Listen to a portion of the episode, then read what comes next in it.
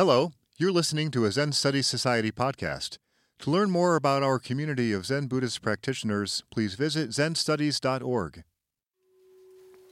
Shumon kattoshu daikusoku joshu hakujo Entangling Vines, Case 9 Joshu's Juniper Tree a monk once asked Joshu Jushin what is the meaning of Bodhidharma's coming from the west? Joshu answered, The juniper tree in the front garden. The monk replied, Master, don't teach me using external objects. Joshu said, I am not teaching you using external objects. The monk asked, What is the meaning of Bodhidharma's coming from the west? Joshu answered, The juniper tree in the front garden. Afterward, Hogen Moneki asked Kaku Tetsushi, I heard that your teacher, Joshu, spoke of a juniper is that true? Kaku Tetsushi replied, My late teacher never said such a thing. Don't slander him.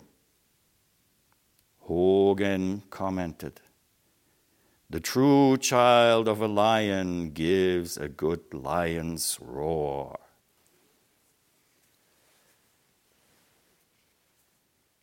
It's afternoon. Darkness is coming to embrace us soon again on this one long day of Rohatsu.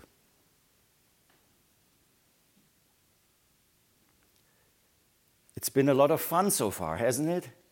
Yeah. Everything from temperatures in the 50s to 15 degrees, blue sky with sunlight, fog, and today just a little dusting of snowflakes. Snowflakes covering up our tracks that we leave as human beings in this world.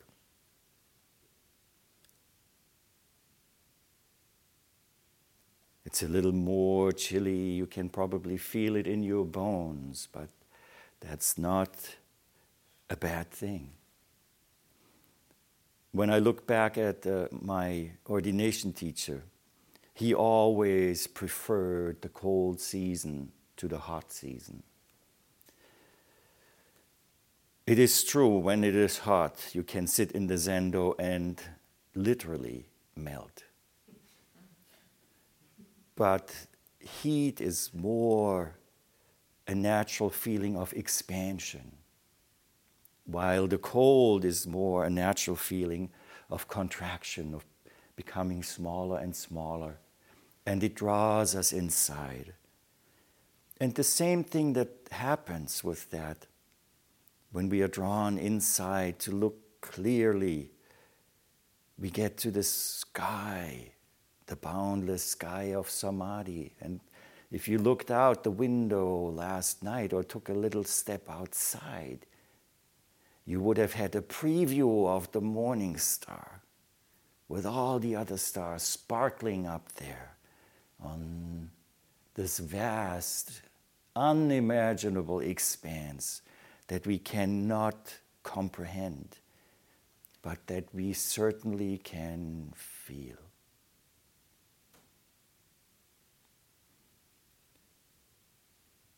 There was one thing that struck me that Shinge Roshi talked about yesterday, so I wanted to follow up on it. It's very important. Um, so, how is everybody doing with the Zen Spa? Are you getting all the services you ordered on your menu? Is there anything else you would like us to clip? clip your sleep, clip your freedom to do whatever you think you should be doing at this very moment. Any other clippings? Oh. Oh, you're very good customers. But also, one thing that came to mind was the Zen Spa. I would think a Zen Spa would advertise you come here and we will make you feel better. Now, a real Zen Spa would advertise that it makes you feel. That's it. It makes you feel. What have you begun to feel that you have not felt before here? We talked a lot about dying and all of that. What kind of feeling is that? To spend this long day, to listen to talks about arduous practice, people stabbing themselves with awls in their limbs to stay awake. Well, that's not good advertisement, I would say.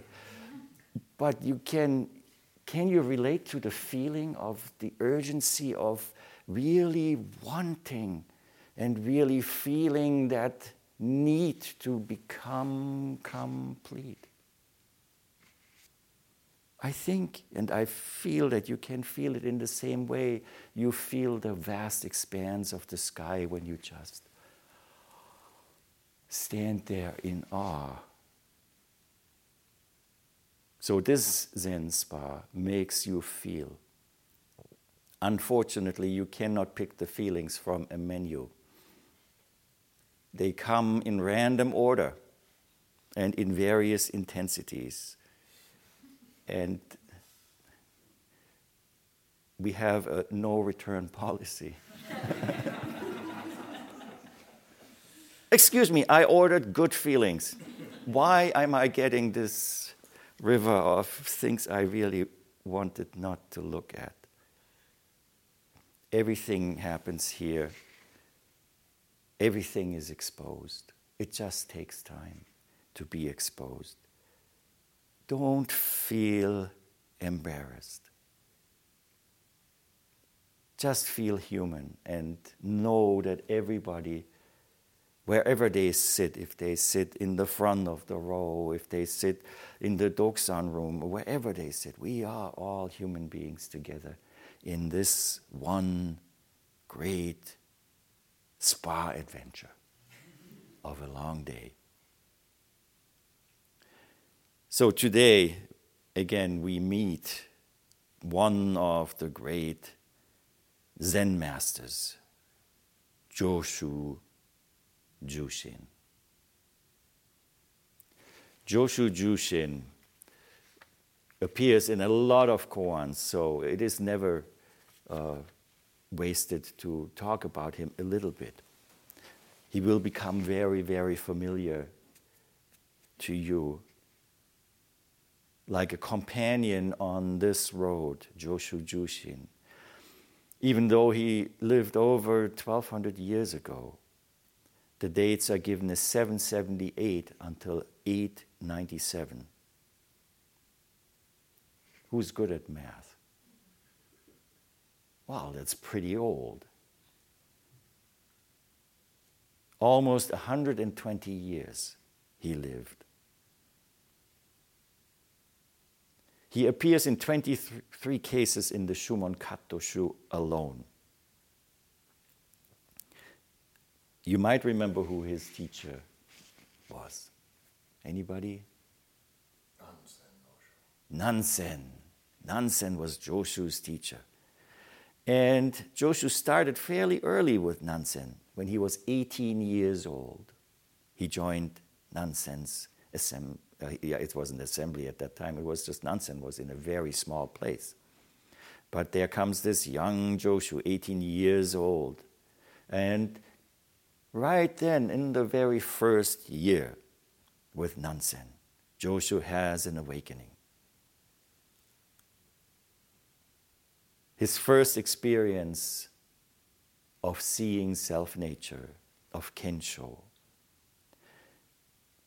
Have you ever looked at the characters for Kensho? The first character, Ken, to see, it's the character of an eye on legs that is seeing. So his first kensho, he said about it. Suddenly, I was ruined and homeless. That's not what you really would want to hear, right?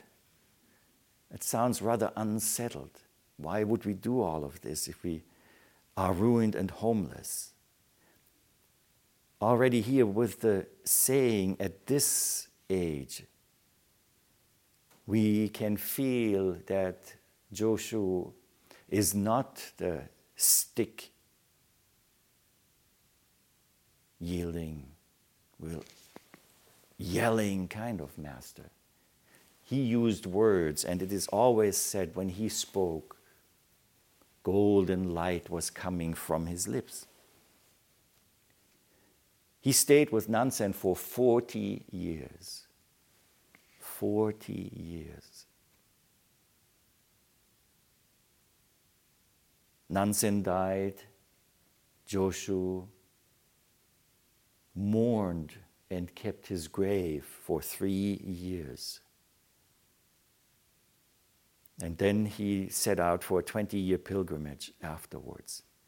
A true manifestation of somebody who never settles, who goes on for 30 more years over and over. Four times 30 years in this case. And it is important also to note how he approached this path he took. So he set out then at age 60 on this pilgrimage to see more teachers, to see more like minded practitioners. And he set out after having had this wonderful experience of such an extraordinary Zen master for over 40 years with a humility that is not only admirable but something to truly consider. He said, I will even ask a child of seven years to teach me if their understanding is deeper than mine. And I will teach even a man of a hundred years of age if my understanding is deeper than his. We heard yesterday when Roshi spoke about Hakuin's young female student. Joshu would have been grateful to learn from her.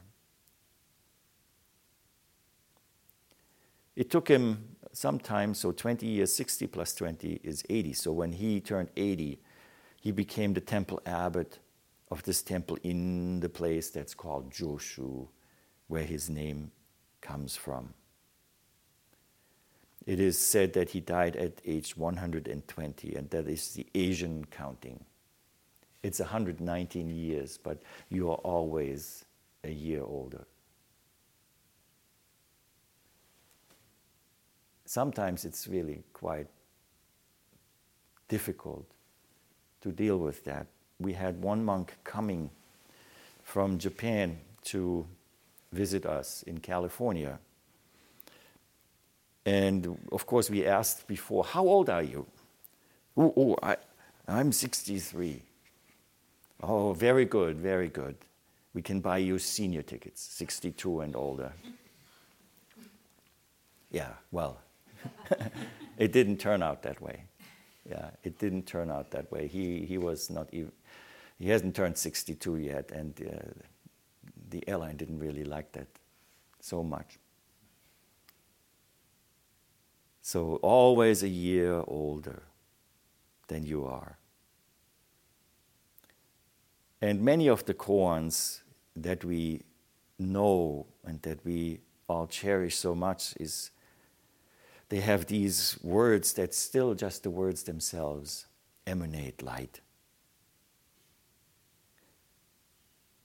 all of us know case one of the Mumonkan. That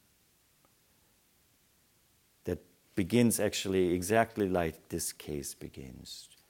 Joshu Osho Chinamini Soto. Joshu Osho was asked by an approaching monk. And then the questions, of course, they are different. Now, since I'm speaking about Mu, Roshi talked about Ganto's death cry. And that we can give ourselves to our own Mu in the morning, in, at the end of the Enmei Juku Kannongyo, and make it one of those,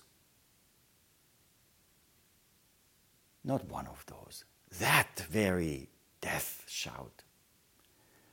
That brought me to think about that there are many, many different ways of shouting Mu.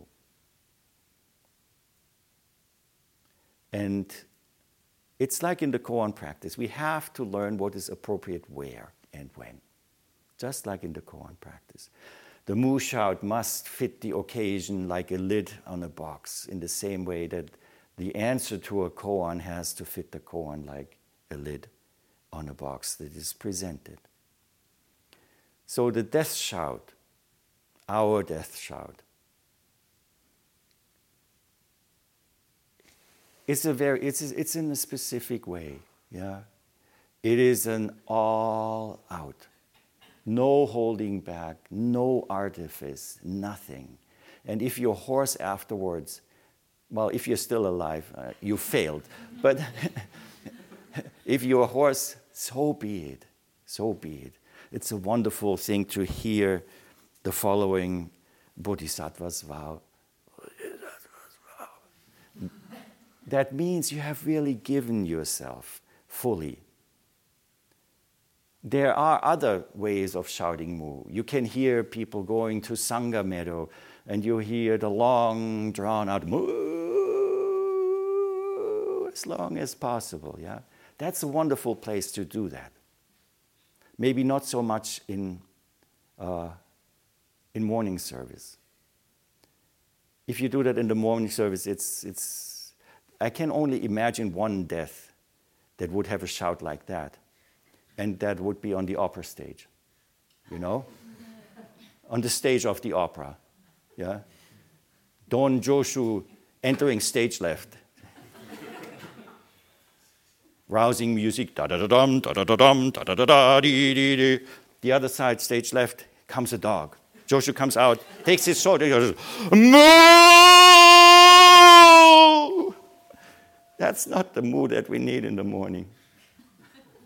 You can do that on the stage but in the morning, try tomorrow to just give yourself fully as if you were dying, without orchestra and audience, alone, slain by robbers.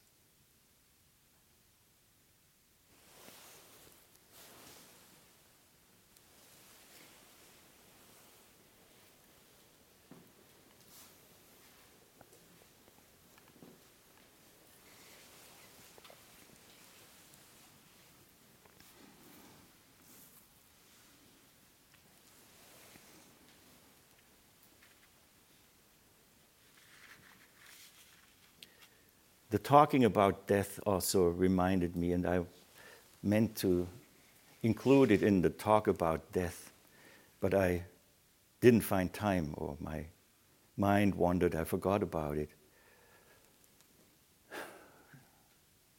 Zen is not a heroic thing.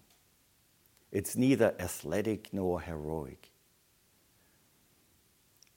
Ah, death, I will face death, yeah we don't know when it comes, and dying is a very difficult thing to do. In the same way that we don't want to die a Zen hero, have, as Roshi asked you to, have a look at that wonderful painting of Pater Maxima that's hanging there. And you will also see that Siddhartha, who is sitting there, he is actually not fighting. there are all kinds of sharp implements being stuck into his being single minded. But he himself, if you wanted to call that a weapon, that would be the only thing he has, just his being. There is no shield there. Any NRA members here? No? He didn't have a gun either. And he doesn't need it. Neither do we. I know we have some fighters among us. And sometimes we have to unlearn to fight. No Zen heroes, no Zen heroines, no fighters in the term of fighting a battle against. It's always described as a battle, but that's from the point of view of Mara, who came and fought the battle. Battle. It wasn't Siddhartha who was fighting. If he had fought, he probably would have lost. So here's our koan today, case 9. It seems to me that the beginning of this Shumon Kattoshu has one heavy koan after another. So this is one of the most famous koans that you find in every Zen book that talks about koans. So here is Joshu Osho. A monk comes and asked him, What is the meaning of Bodhidharma's coming from the West. I think by now we all know that this is language that describes what question? Uh, what is the essence of Zen? Well, let's say it in a different way. What did Bodhidharma want to transmit when he made the long trip from India? This is a long, long, long time ago. And why do they say he came from the West? Hmm? Of course, from being in China, most people who came from India came f- from the West because they came along the Silk Road. So China referred to India as West. But Bodhidharma came over the ocean. The journey took three years, and he was already an old man. What is the essence of Zen? Is this monk just a wise ass who's coming and says, Oh, let me check out, let me check out what Joshu has to say because he, had, he doesn't have anything better to do, no dogs around.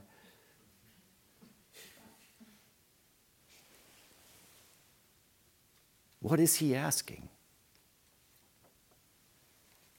One of those questions. What is the meaning of Bodhidharma coming from the West? Who am I? What is this about here? What is truth? What is awakening? Am I awakened? Are you awakened? Is anyone awakened? Is Buddha nature eternal?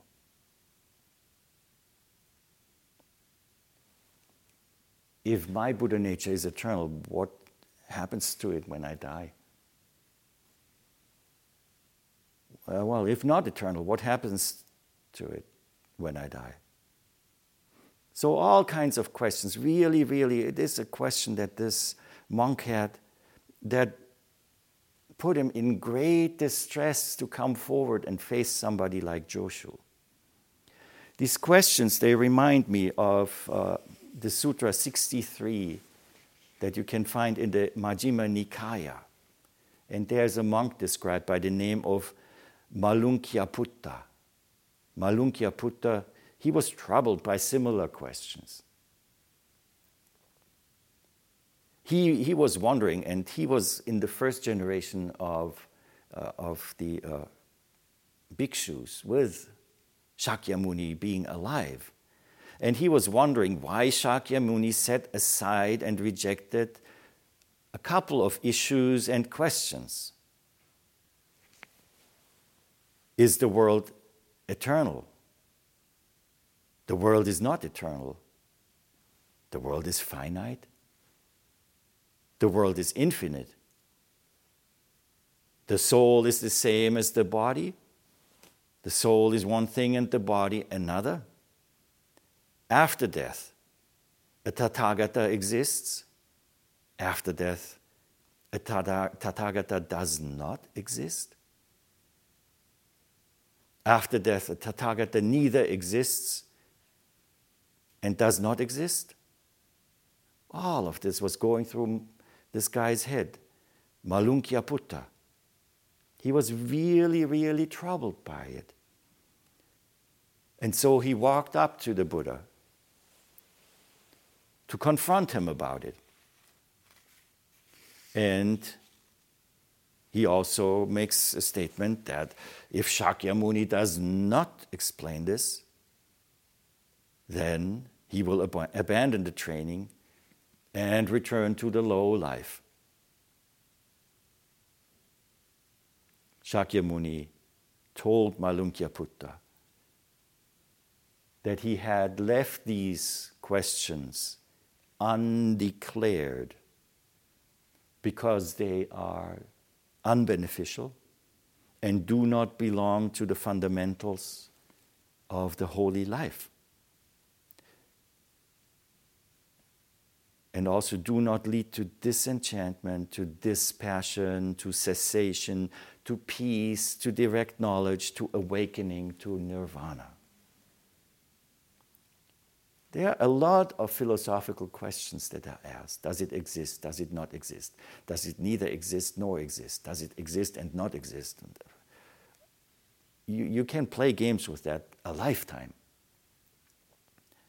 So, how did Shakyamuni answer? The Buddha told Malunkyaputta the parable of the wounded man. And I'm going to read it to you.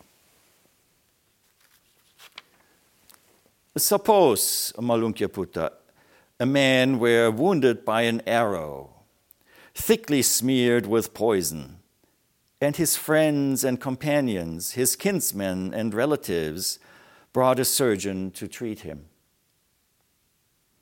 The man would say, I will not let the surgeon pull out this arrow until I know whether the man who wounded me was a noble or a Brahmin or a merchant or a worker.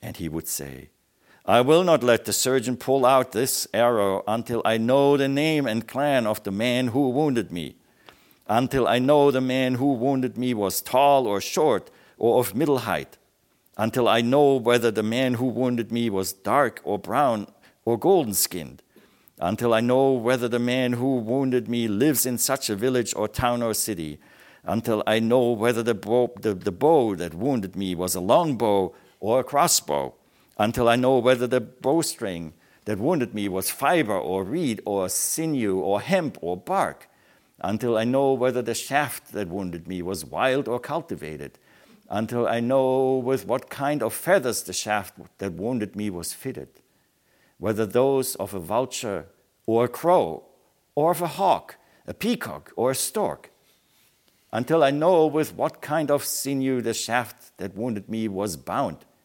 whether that of an ox, or a buffalo, or a lion, or a monkey, until I know what kind of arrow it was that wounded me, whether it was hoof tipped, or curved, or barbed, or calf toothed, or oleander. All this would still not be known to that man. And meanwhile, he would die. So, too, Malunkyaputta, if anyone should say thus, I will not lead the holy life under the world honored one, until the world honored one declares to me, the world is eternal, or after death, a Tathagata neither exists nor does not exist. That would still remain undeclared by the Tathagata, and meanwhile that person would die. And what have I declared? said the Buddha. This is the truth of suffering. I have declared this is the origin of suffering. I have declared this is the cessation. I have declared this is the way leading to the cessation of suffering. That I have declared.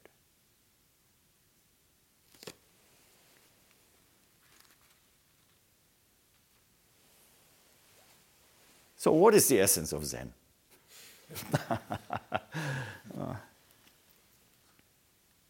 these stories, they go very, very well together. The Buddha, Shakyamuni, declared the Four Noble Truths.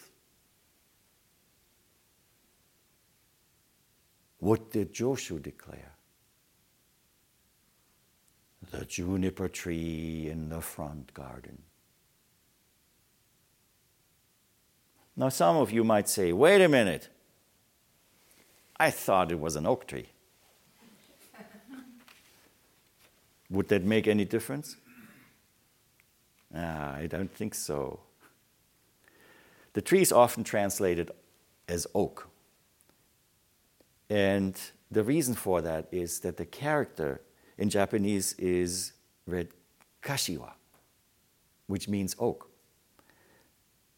But that's not, not a traditional Chinese reading. The type of tree is actually a juniper tree some kind of Chinese juniper. Sometimes it's called a cypress tree, yeah.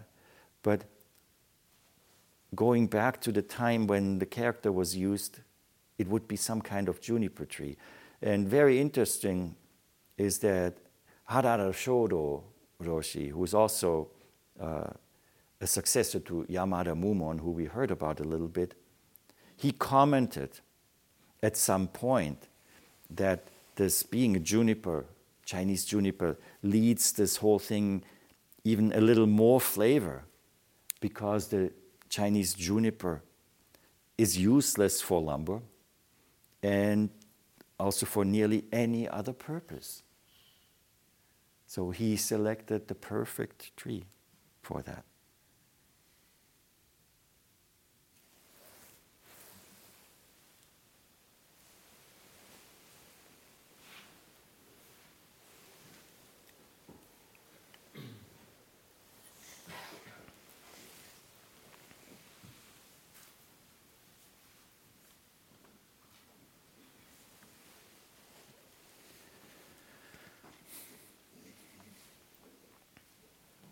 So, whenever we ask questions, like the questions that I recited before, like the question the monk is asking here for, some kind of declaration is not going to do it.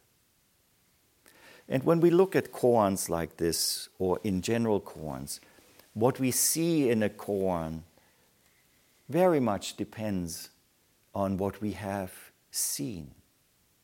There are many, many different levels, many, many different aspects and angles that we can detect according to our ability to see, our experience.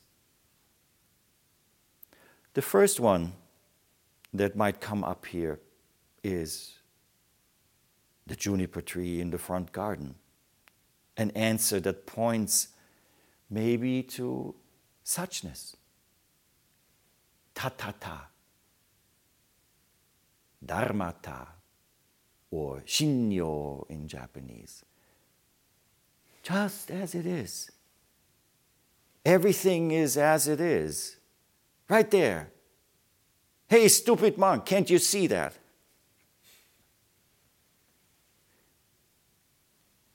That's certainly one way to look at it.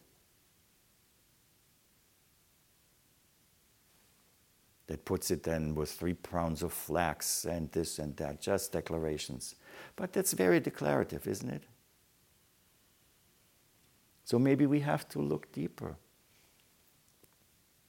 And the monk was exactly going in that direction because he complained Master, don't teach me using external objects. Bad master, bad master. Don't do that. Now, of course, by making such a statement, we can clearly see what kind of chains in the mind this monk is carrying around. Because all he can do to relate to that juniper tree in the front garden is as an external object. No wonder he has this burning question. That's a very good reason. I can only relate to things as things, but I feel there is something that is more than just that. Here we can see the root of this monk's very deep desire and intention to find out more.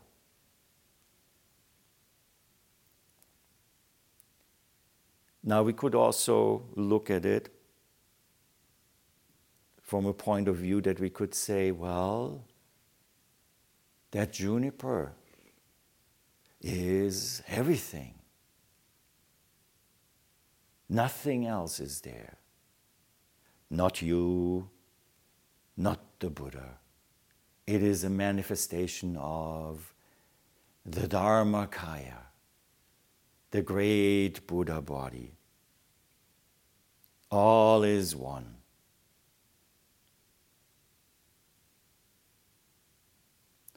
that has a very absolute kind of taste. You know, yeah, the roots, they touch the ground, the ground touches everything, all the atoms that are around. Blah, blah, blah, a lot of, again, explanation and declaration.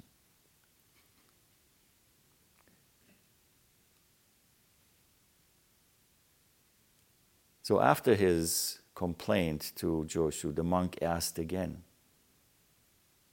now, come on, tell me again, what is the meaning of Bodhidharmas coming from the West?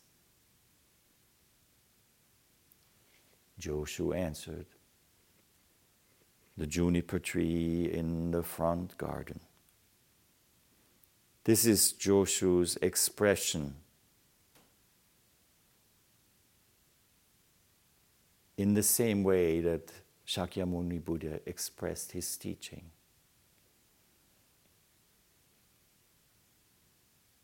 Just very different because they are different people. There's one thing that we recite, recite in the morning, every morning here, in English and also in Japanese. And in that sutra, it says shiki fu i ku, ku fu i shiki, shiki soku ze ku, ku soku ze shiki. Form is no other than shunyata. Shunyata is no other than form. Interesting, the character shiki is the, also the character for color, So the colors we see is a manifestation of shunyata. And shunyata is such an important thing that we have to think about it. And I already gave it away. I gave it away. Don't teach us using external objects like things. But darn, we are human. And there are only words that we can use at times. So, since we are human, we think of a thing for shunyata. which is also kind of a dangerous thing. You know, this morning in the Diamond Sutra, it was read once again. No idea of an ego entity, a personality, a being, or a separated individuality. And that is what shunyata is. We like to think of this black hole because we have to think of a thing. Everything comes from emptiness. But if you think that way, if we think that way, then this is just another fancy material or matter that makes up things. The God substance is emptiness. But emptiness is not that easily approached, not with the idea of emptiness for sure. Remember, the sixth ancestor in the Platform Sutra, it says, Honrai mu ichi motsu. Originally, originally, not a single thing exists. Not a single thing. Not even emptiness. The Platform Sutra, Rokuso Hobo Dankyo. Honrai mu ichi motsu or originally not a single thing exists. The emptiness of emptiness, the shunyata of shunyata, speaks about the unspeakable, the ungraspable, the unimaginable. But there is a tree.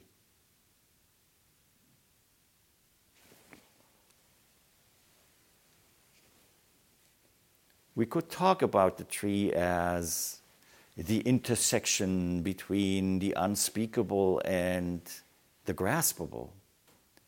But again, that's so lame.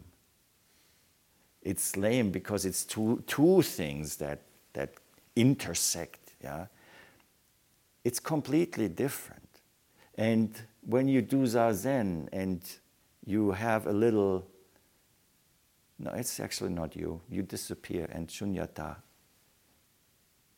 eats you up and everything. Then you understand what it means. But it is a simultaneous existence where you have the graspable, but also the unspeakable, ungraspable, unimaginable at the same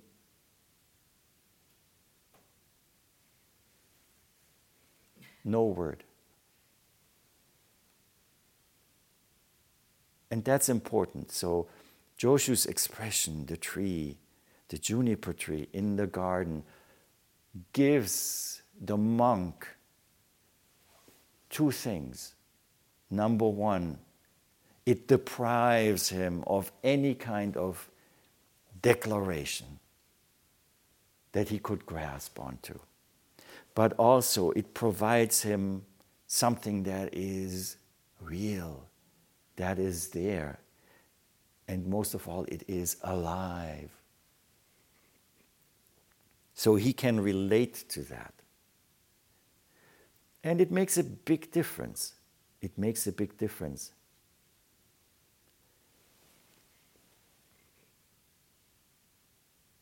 Dogen Zenji said, he wrote, when the self carries itself forward and affirms the 10,000 things, we call it delusion. When the myriad things come forward and affirm the self, we call it realization. So it has a lot of importance here how, what the relationship is. In other words, as long as there is a stake in the ground, a point of view to which we are tethered, to which we are chained, like this monk, the 10,000 things are just objects for him. A tree? Really? A tree? You can do better, Joshu. Give me some of your golden words. That is called delusion. But in the same turnaround, not in a dualistic way, the myriad of things come forward and affirm the self that arises with them spontaneously without having that stake in the ground. That is realization. That stake is a very good image because the stake that you put in the ground goes right through the heart of life.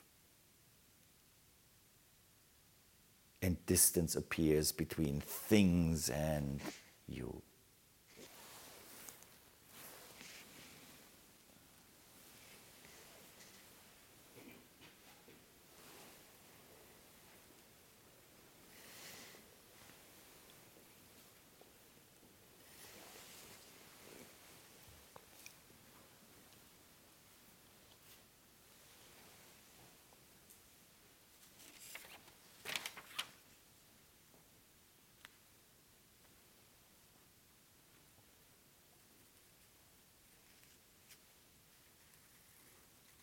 Koan continues. Two more people appear. We won't talk too much about them. But one is Hogen Moneki, and the other one is called Kaku Tetsushi. And Kaku was a student of Joshu, a successor of Joshu. So Hogen says to Kaku, I heard that your teacher, Joshu, spoke of a juniper. Is that true? That already sounds like it's like an accusation, right? Yeah? You're breathing. Is that true? yeah, of course. Everybody knows that he spoke about the juniper tree. Kaku replied, my lay teacher never said such a thing. Don't slander him.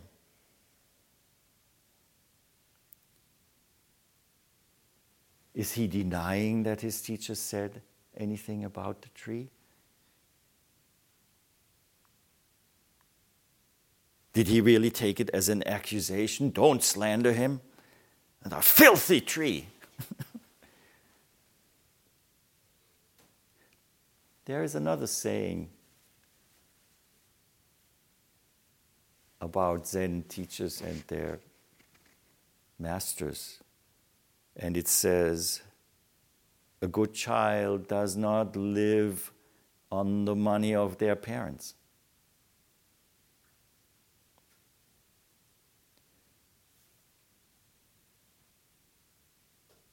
It's such a very, very interesting thing to look at.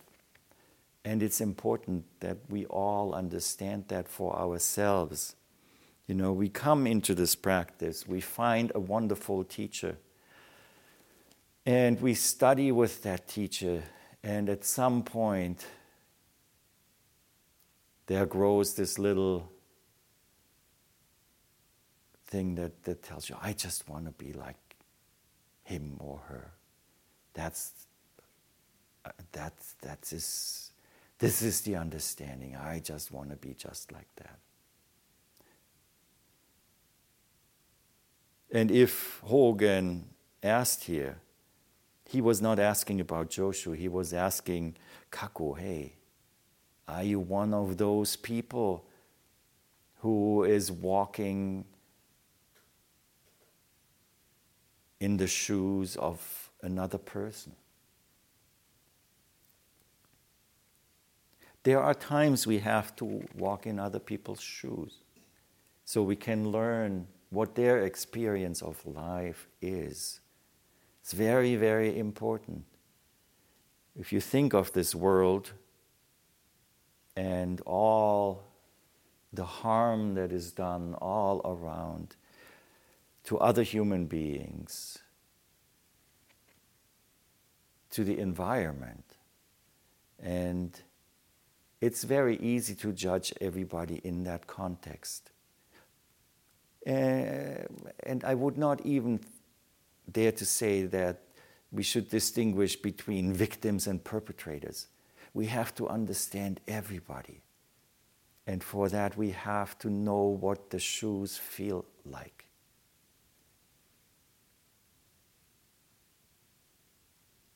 Some of us never knew what it means to be discriminated against in ways that other people have had an experience all their lives.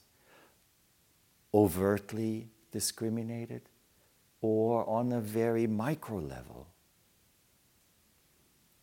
And especially as Zen students and as beings who are looking forward to become more aware and more awake we always have to look under our own feet first, looking at our microaggressions that we might carry with us. We know it doesn't mean anything in the American politics. You can say that you would want to go and go with somebody to, uh, to a public hanging, and it has absolutely no effect.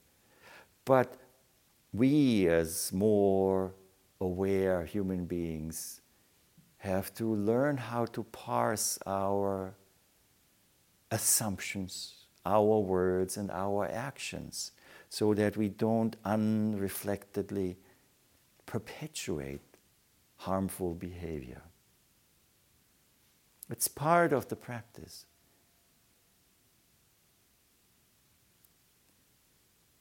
You see where a pair of shoes can take you. But if you walk in the shoes of your teacher,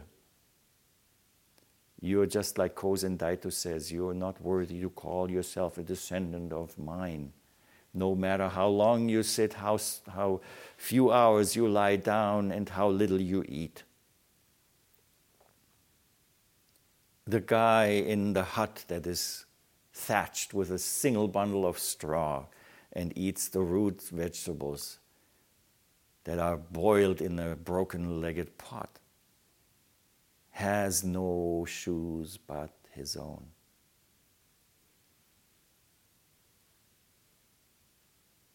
So Hogen is asking Kaku,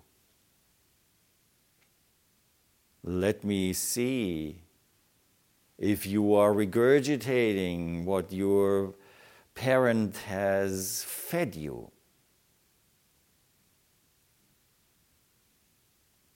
And if you look around, and uh, we come back to books, yeah, I spoke about books the last time. You can find books that are full of spiritual vomit. It's quite disgusting, but something to be beheld at times. Now, being a true person who has received the transmission of the intransmissible, of the ancestors and the Buddhas, Fuden no Myodo, as it says in the Daito Kokushi. Kaku replies, Ah, my late teacher never said such a thing. Don't slander him showing clearly that he is not writing out his career on vomiting up stuff that somebody else fed him. We all have to become that way. We all have to become that way that we speak for ourselves. And so, at times, we speak as fools, and so be it. If you are a fool, you want to be a complete fool. And sometimes we are wrong. As long as we have the openness and capability to learn from our mistakes and not repeat them. It is okay to be wrong, to make mistakes. This authenticity, this being living you, is so, so important.